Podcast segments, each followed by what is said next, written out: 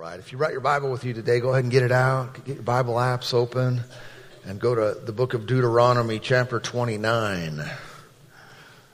Deuteronomy 29, that's the fifth book in the Bible. Sorry, I had to do my counting there for a moment.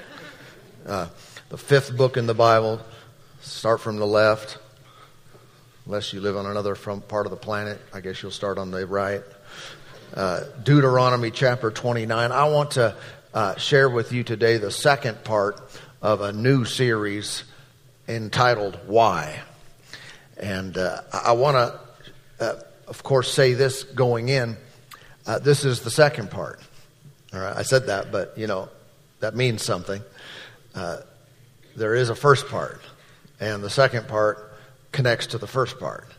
And so if you want to get the most out of this and get the greatest understanding of what I'm saying today, you will have needed to hear part one. Nevertheless, you can do some things out of order. It's not ideal, but I don't know where you were last week. So,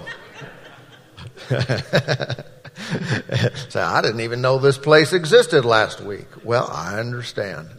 And when you're done today, go on the website and listen to part one. So you mean listen to two messages on one Sunday? I've never heard of such a thing. Well, the longer you're around here, that will seem quite normal. It will seem like smart.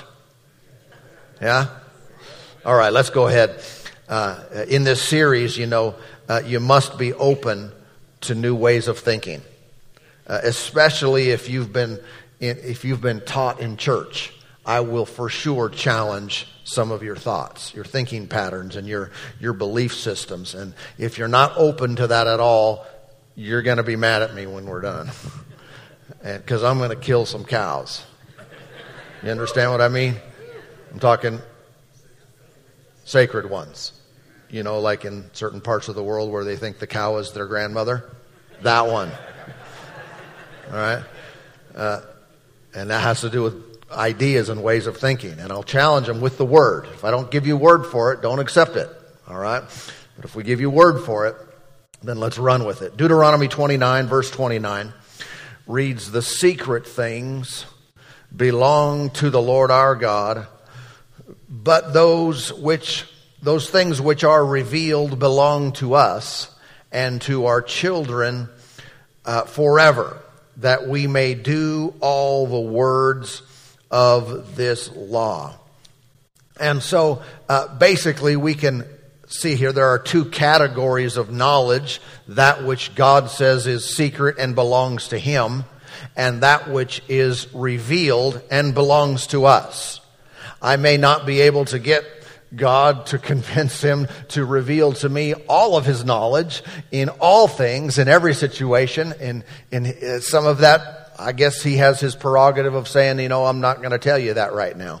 But there are things that are revealed, and that's what we need to go after. All right? It would be right, it would be proper, it would be honorable for you to seek after knowledge that has been revealed. Because in reality, the level of knowledge that most people operate in, I'm talking spiritual knowledge now, I'm not talking knowledge of how to build an engine or something like that, is just a fraction of what's been revealed. And so we want to inquire, to seek after.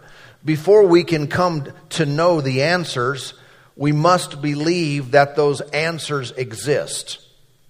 All right? There are answers. There are reasons why things happen, why they don't happen.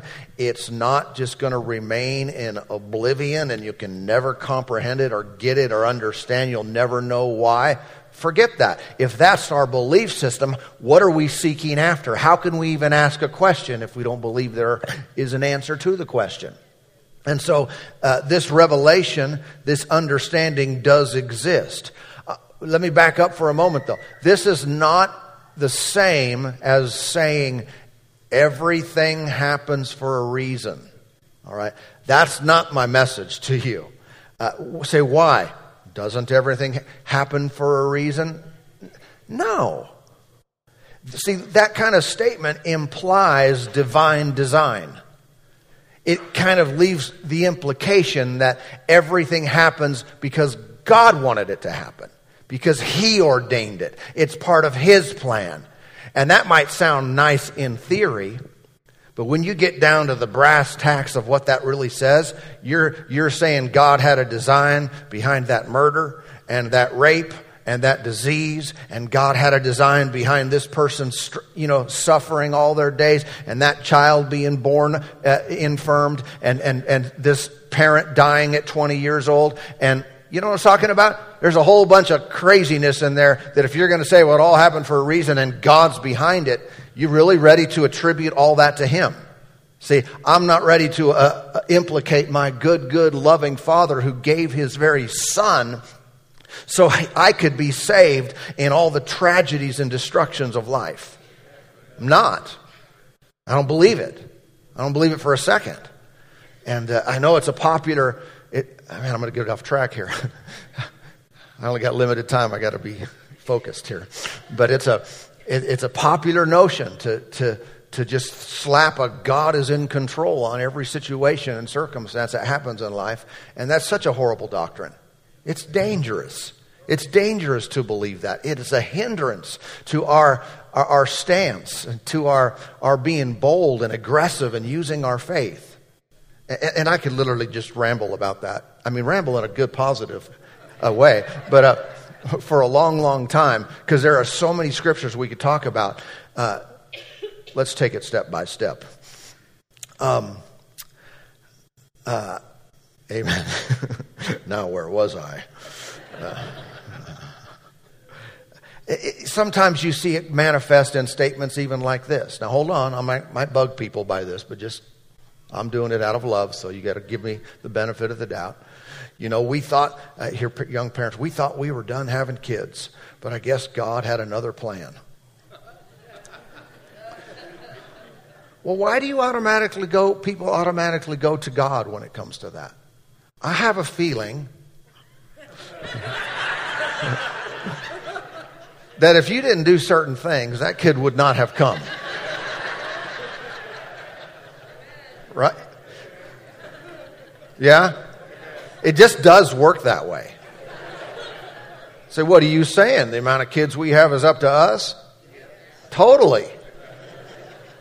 I'm not saying as a Christian you can't and shouldn't pray and seek God's will and all that kind of stuff. Yes. But to assume it's just, well, whatever he decided... We had 6 kids because God wanted us to, or we had 0 because God didn't want us. Are you sure about that? Are you sure that was all him directing everything? Food for thought. So revelation knowledge belongs to us, according to this verse. We should contend for it. We should seek it. And we also have to remove, if we're going to get to the answer, if we're going to get to be able to start understanding the why question, we have to remove the possibility that we had nothing to do with a bad outcome. I know that doesn't sound real positive, but we have to entertain the notion that I may have contributed to something not going right, and that it really wasn't God forcing it or making it happen. I can't adopt the belief system that says everything bad has ever happened to me has come to me from God, filtered through his hand of love. Well, what about the time when he told you to go right and you went left? Did he do that?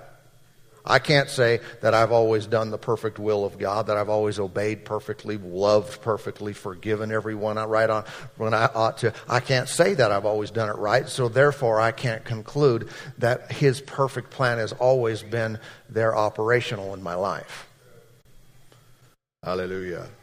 So in this series going forward, I'm going to be sharing many different whys, different answers, because there's not a pat answer that covers all situations.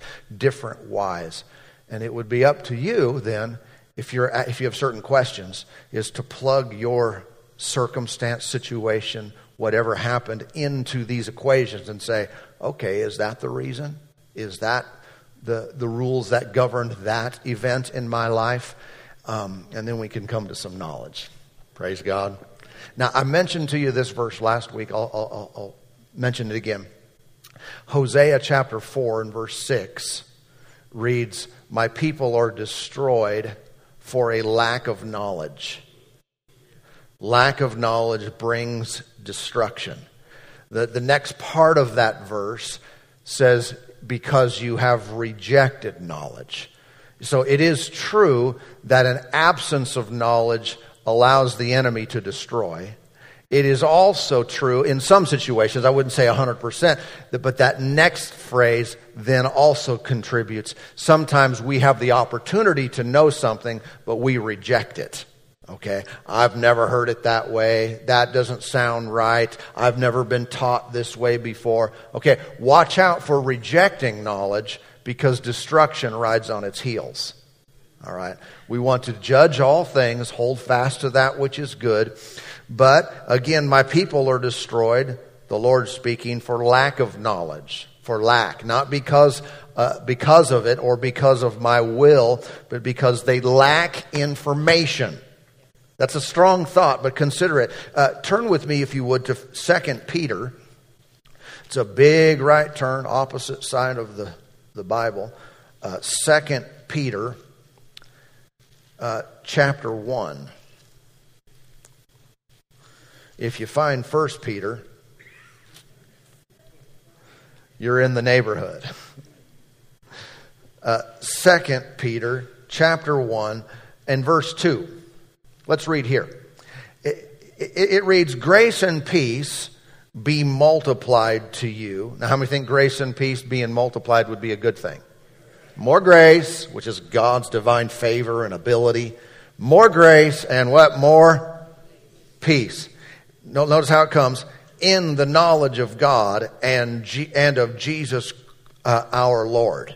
If I want more grace and more peace, I need to learn. I need to come into a greater understanding, revelation, knowledge of who God is, of who the Lord Jesus is. Verse 3, "As his divine power has given to us all things that pertain to life and godliness," look, "through the knowledge of him who called us by glory and virtue."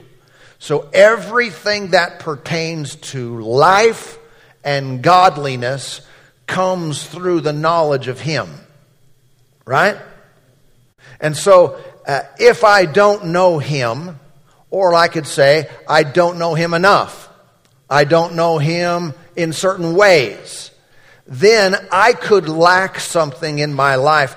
Could be something I need. It pertains to my life, but I'm not going to get it without knowing him. So this answers some questions right off of the bat. I mean, in a general sense, why did this happen? I don't know. What do you know? Tell me about your Lord. Tell me about the Father. Tell me about his character, what he does. Tell me about his love. Maybe tell me about the covenant he made with you. Why don't you just rattle off several of his promises that pertain to your life in this circumstance that didn't go well? Well, I don't know that. Okay, well, we might be getting somewhere then.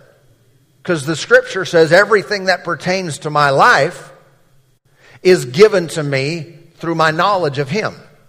This is one reason why it's a very good idea to seek after God.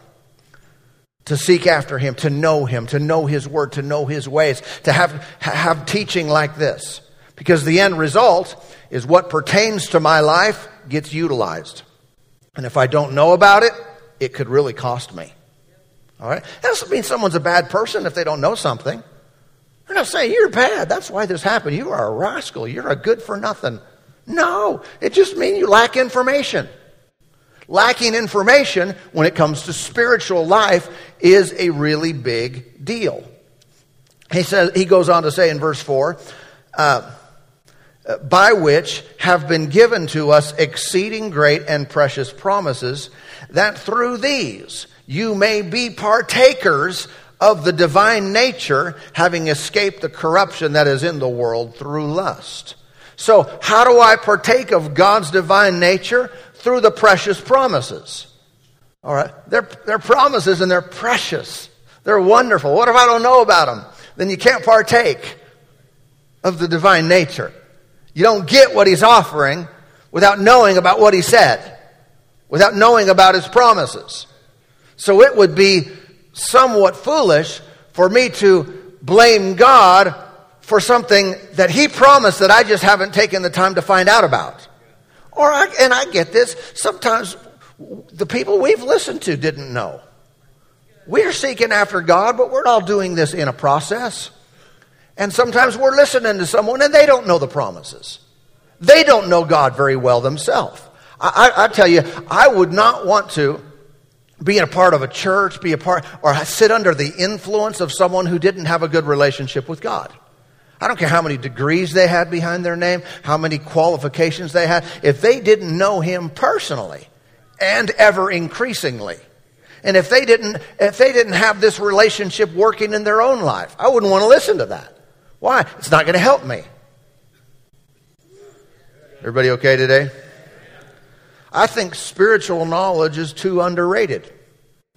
We seek knowledge in regards to careers and different things in life because we know at the end of this study, course, degree, whatever, training, I'll have a job that will pay me money, and so I'm going to pour myself into it until learning it. Or it might be something of a hobby nature, but we're just interested, and so we'll put the effort into it. We'll learn about a particular thing because we're interested in that. Here's the deal. Most of that stuff, though valuable, is not going to save us from the accident, from the disease, from the curse, from a lot of these bad things that happen in life. We need spiritual knowledge. And really, it is a life and death situation. I need to know things. I need to have spiritual understanding. So here's something. Now, I'm going to say this, and again, if you need to wrestle with it in your mind, go ahead. Go ahead. This is not, check your brain at the door church.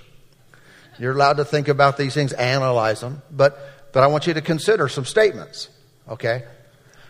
I don't have a sickness problem. I have a knowledge problem. I don't have a money problem. I have a knowledge problem. I don't have a relationship problem. I have a knowledge problem. I need to learn something. I need to know more about this. I need to have an understanding here. Because when I get the information, I will not be destroyed. I'm not just talking natural knowledge, though, either. I'm talking about revelation from God, that I seek him and he reveals to me his character, his nature, his power, his love, all that he is, and it comes into me and I say, oh, I see that. I've got that. That changes the direction of my life. Without that, there's not really much of a substitute for it. Well, I went to church. I know, but did you get anything? Well, I gave in the offering. Well, fine, but what did you believe when you gave? You understand what I'm saying? It's just, I think sometimes we view this in too much of a I did my duty approach as opposed to practical, I got something. I know him personally. I had an experience with God Almighty. I know his voice now. He said it in his word and I prayed it and it happened.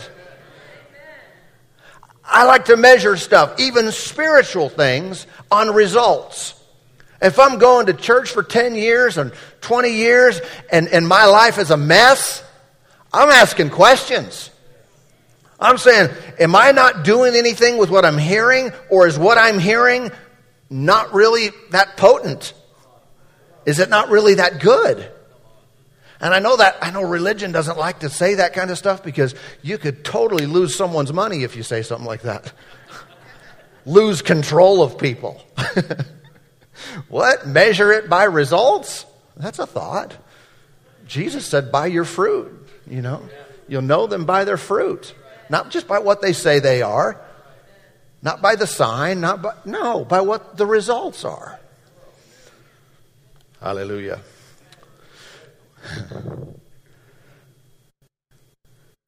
You think about knowledge. So what about you say, I'm struggling with that a little bit. What about an accident? Well, if you knew there was going to be another car coming through at that intersection at that time, that would have saved you. If you do, you didn't know. That's why you intersected them. You can see how knowledge, if you could know something, you could avoid a lot of problems. All right. Why? You ready for some some why. Now, this might sound theoretical, but stay with me because it's much more powerful than it might seem on the surface. People don't know who they are and what they have and what they can do in Christ. There's a great absence of knowledge amongst Christians, amongst believers, who they are, what they have, and what they can do in Christ. If a police officer did not know the power of their badge, of their gun, of the radio that calls for backup, how many know if they didn't know what that could do, they would not be able to get the crook? They would not be able to stop many crimes from happening or deal with a bad situation. But if they know, this badge gives me the right to do it. This gun gives me the power to do it.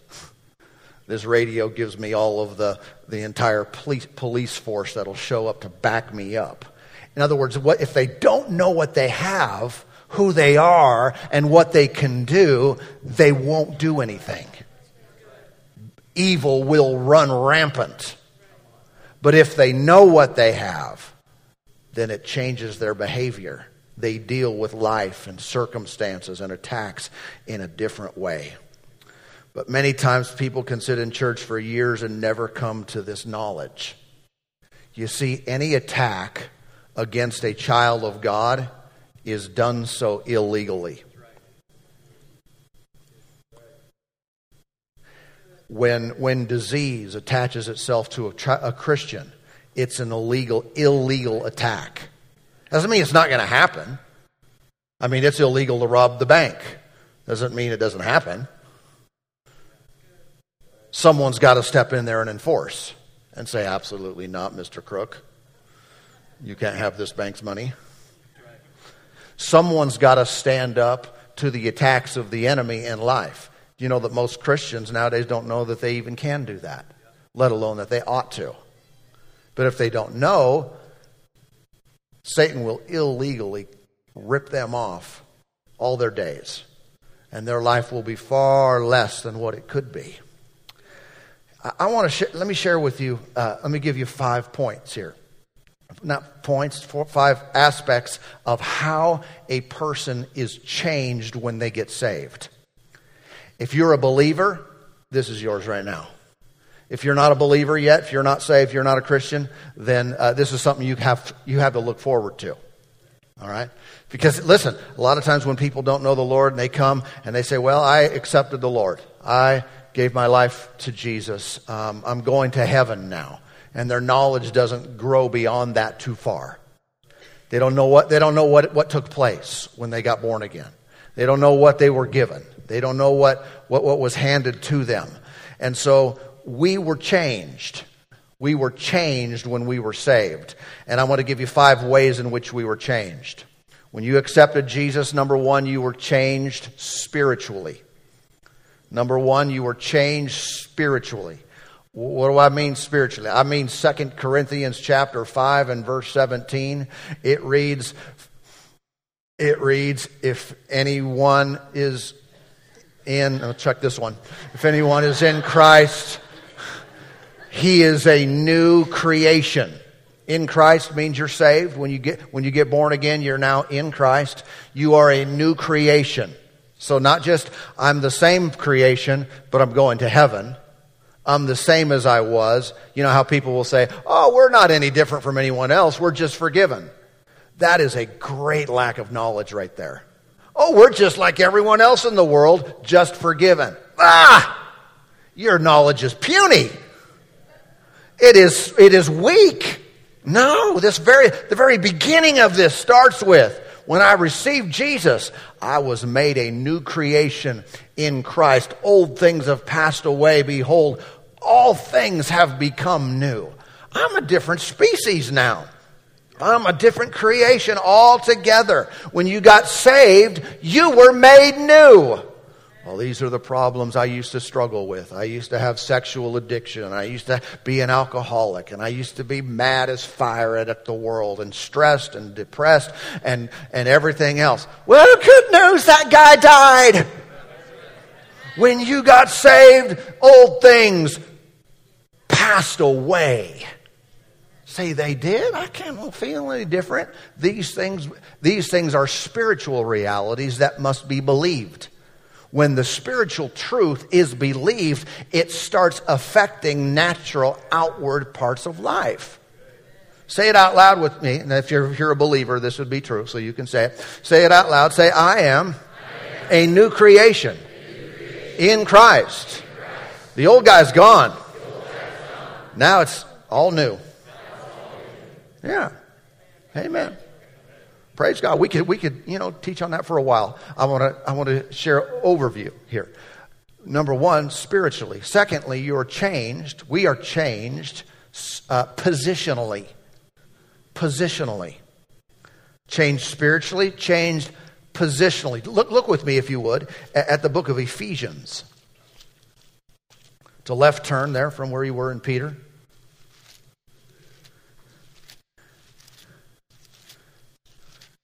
Ephesians.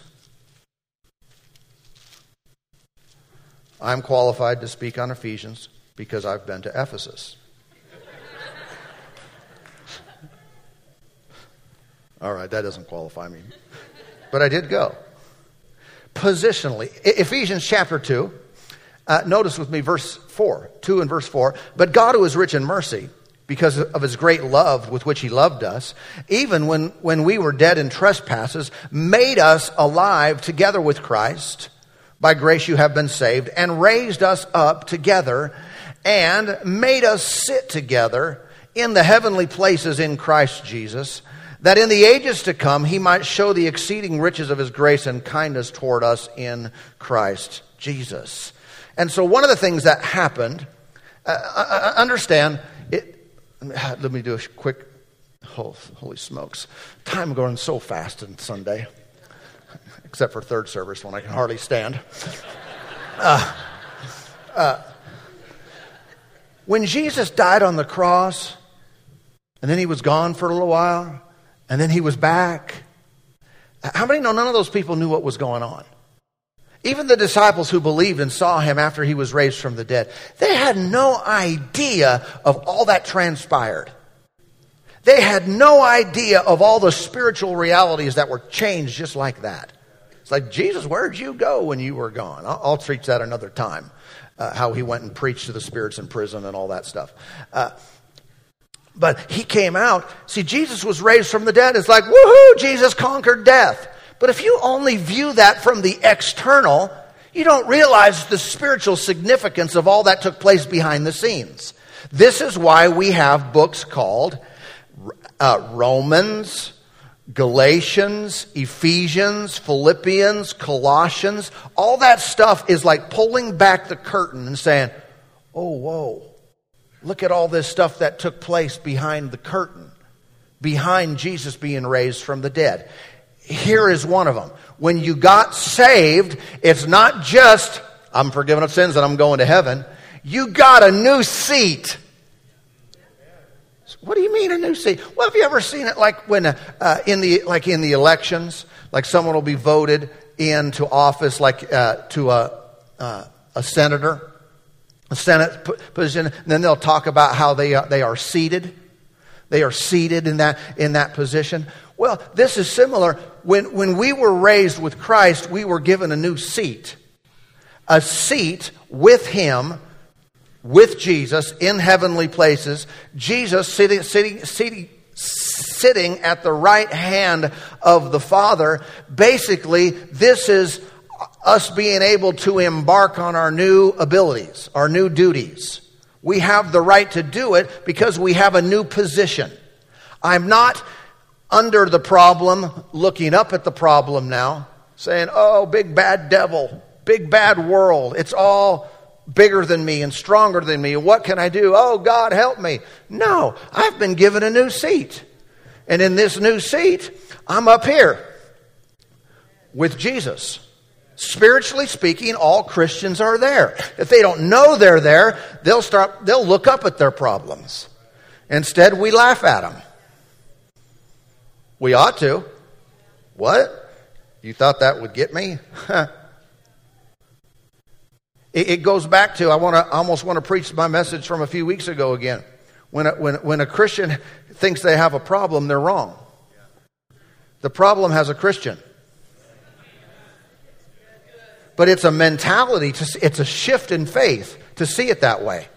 I am not defeated. I am victorious in Christ. I have a new seat up here with God Almighty.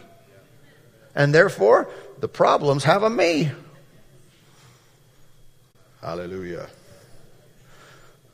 And so being saved is a huge deal. We're not just left the same with the added hope of heaven. We've got a new seat. Number 3 is we are changed authoritatively. So spiritually, positionally, authoritatively. Basically, it goes like this. We outrank sin. We outrank death. We outrank demons. We are in a higher position. Say, I've never heard anything like that in my life. And that's one of the reasons why we're defeated. Because we don't know what we've been given. It's the police officer not knowing the power of the badge. And we've been given this right. If you'll look just back in the previous chapter, verse 20, Ephesians 1:20, talking about God's power, which he worked in Christ when he raised him from the dead and seated him at his right hand in the heavenly places. Look, far above all principality, power, might, and dominion, and every name that is named, not only in this age, but also in that which is to come. And he put all things under his feet and gave him to be the head over all things to the church, which is his body, the fullness of him who fills all in all. Say, well, that's Jesus. Jesus is above all. Jesus is above everything. He's the fulfillment of every. And then the next chapter goes on to say, and you were raised with him. That's the point. People stop there and they say, Jesus, Jesus, you're awesome. And he is. He's wonderful. Jesus, you are the victor. You are a victor. You're the Savior. You conquered death. And he did. But if we stop there, we are missing out on the very potent knowledge of this reality that if you accept him, his victory is your victory. His seat is your seat. You have been raised with him. You sit with him. And just like Jesus has been given all power and authority, he handed it over to the church to rule and reign in life.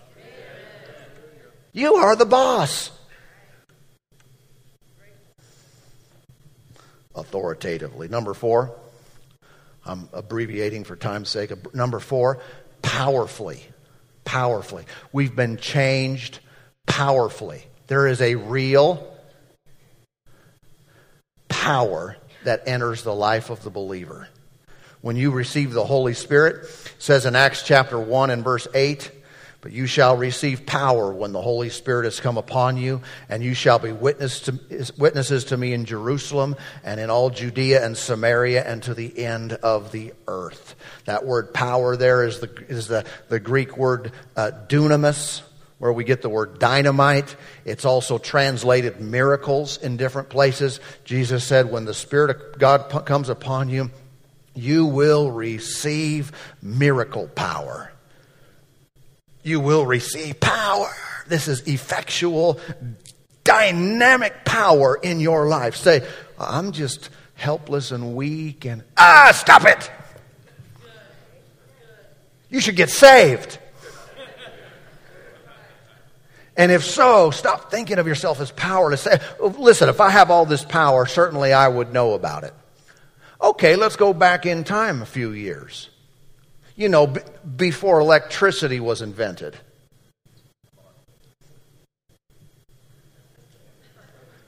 You're supposed to be thinking with me. You're supposed to be saying, electricity was never invented. It was discovered. Correct? Absolutely. Was electricity around 1,000 years ago? Certainly it was. It existed. People just didn't know about it. They didn't know how to harness it. They didn't know how to channel it. They didn't know how to pump it into the refrigerator. They didn't know how to, how many things do we use electricity for? Like everything. And it's been around, but it's only been around in use and practical benefit for a very short period of history. It was still there. What about the power of God? Is it possible it exists far beyond our knowledge of it, even now? Is it possible that the very power that God himself has invested in his people is far greater, but we have not figured out how to channel it, how to use it, how to activate it, how to flip the switch and turn it on? And this is one of those things. Man, why? Sometimes we didn't know how much power we had. We didn't know what was in us. And our lack of knowing about it kept us from using it to our own demise. Hallelujah. I hope this is getting some thinking going. I know it's in one part. It's like, well, you need to go deeper. I know. But to know that things exist is of great benefit. And number five. I said I'd give you five today. Spiritually, positionally, authoritatively, powerfully, and rightfully.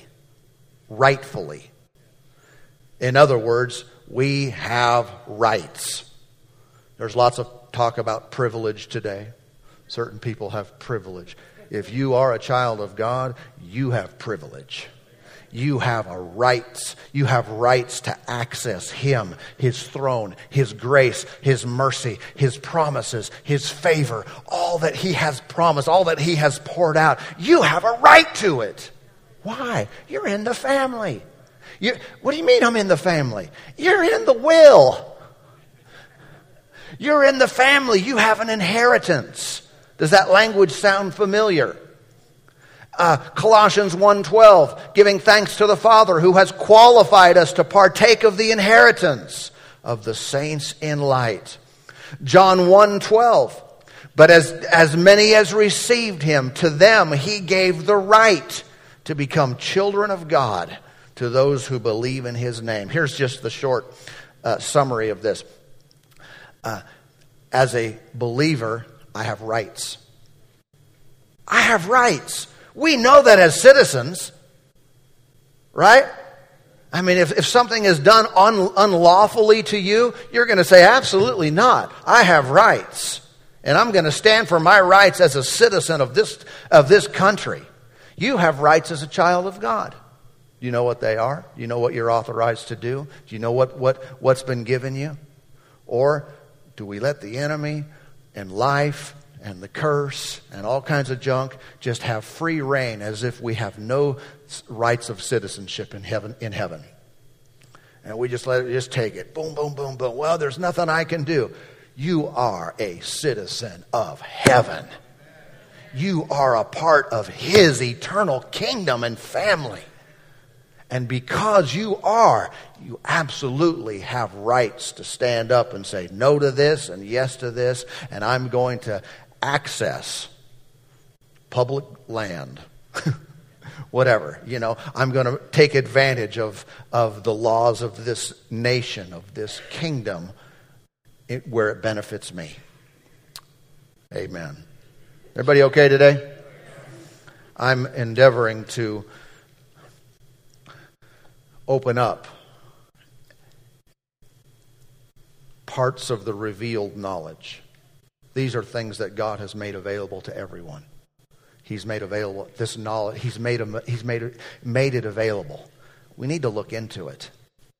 We need to consider it. We need to go back and read these verses and read them again and read them again and read them again and read them slowly and say, Lord, enlighten my mind. Show me who I am and what I have and what I can do. And the knowledge of his will and the knowledge of God working, his working in us so far exceeds just I'm saved and I'm going to heaven. And if we'll know about it, I tell you, it will answer a bunch of why questions. Amen. Praise God. Oh, next week's going to even be better. I think I already know where I'm going. We'll continue to dive into this more. Amen. Let's pray today. Father, we love you. We serve you with all of our hearts. We do. We give all the praise and glory and honor to you. Thank you for working in us, enlightening our minds, given us insights, given us wisdom and understanding of who you are and of who we are in you and all that you have given us, all that you have provided. We give you all the glory and praise. We love you, Lord. We serve you. I know that. I know that. I know that. In my heart, I hear these words, if you'll seek after me, you will find me. Give it some effort, you guys. Give it some effort. Give it some effort. Put some time into this. Put some energy into it. The Lord is there, waiting to reveal himself strong and mighty in your life. Show you things that are wonderful beyond your comprehension, beyond your imagination. And if you'll seek after him, you'll find him in ways you've never known before. He is vast. He is mighty and loving and awesome and powerful. And he wants to show himself to you. Father, we worship you. We adore you. We thank you for working in every heart and life today. Those in confusion, I pray that the light would come. The light would shine on their life, their heart, their mind, their pathway, so they can walk in the knowledge of you that they need. We give you all the glory, all the honor, all the praise in Jesus' name. Amen, amen, amen, amen.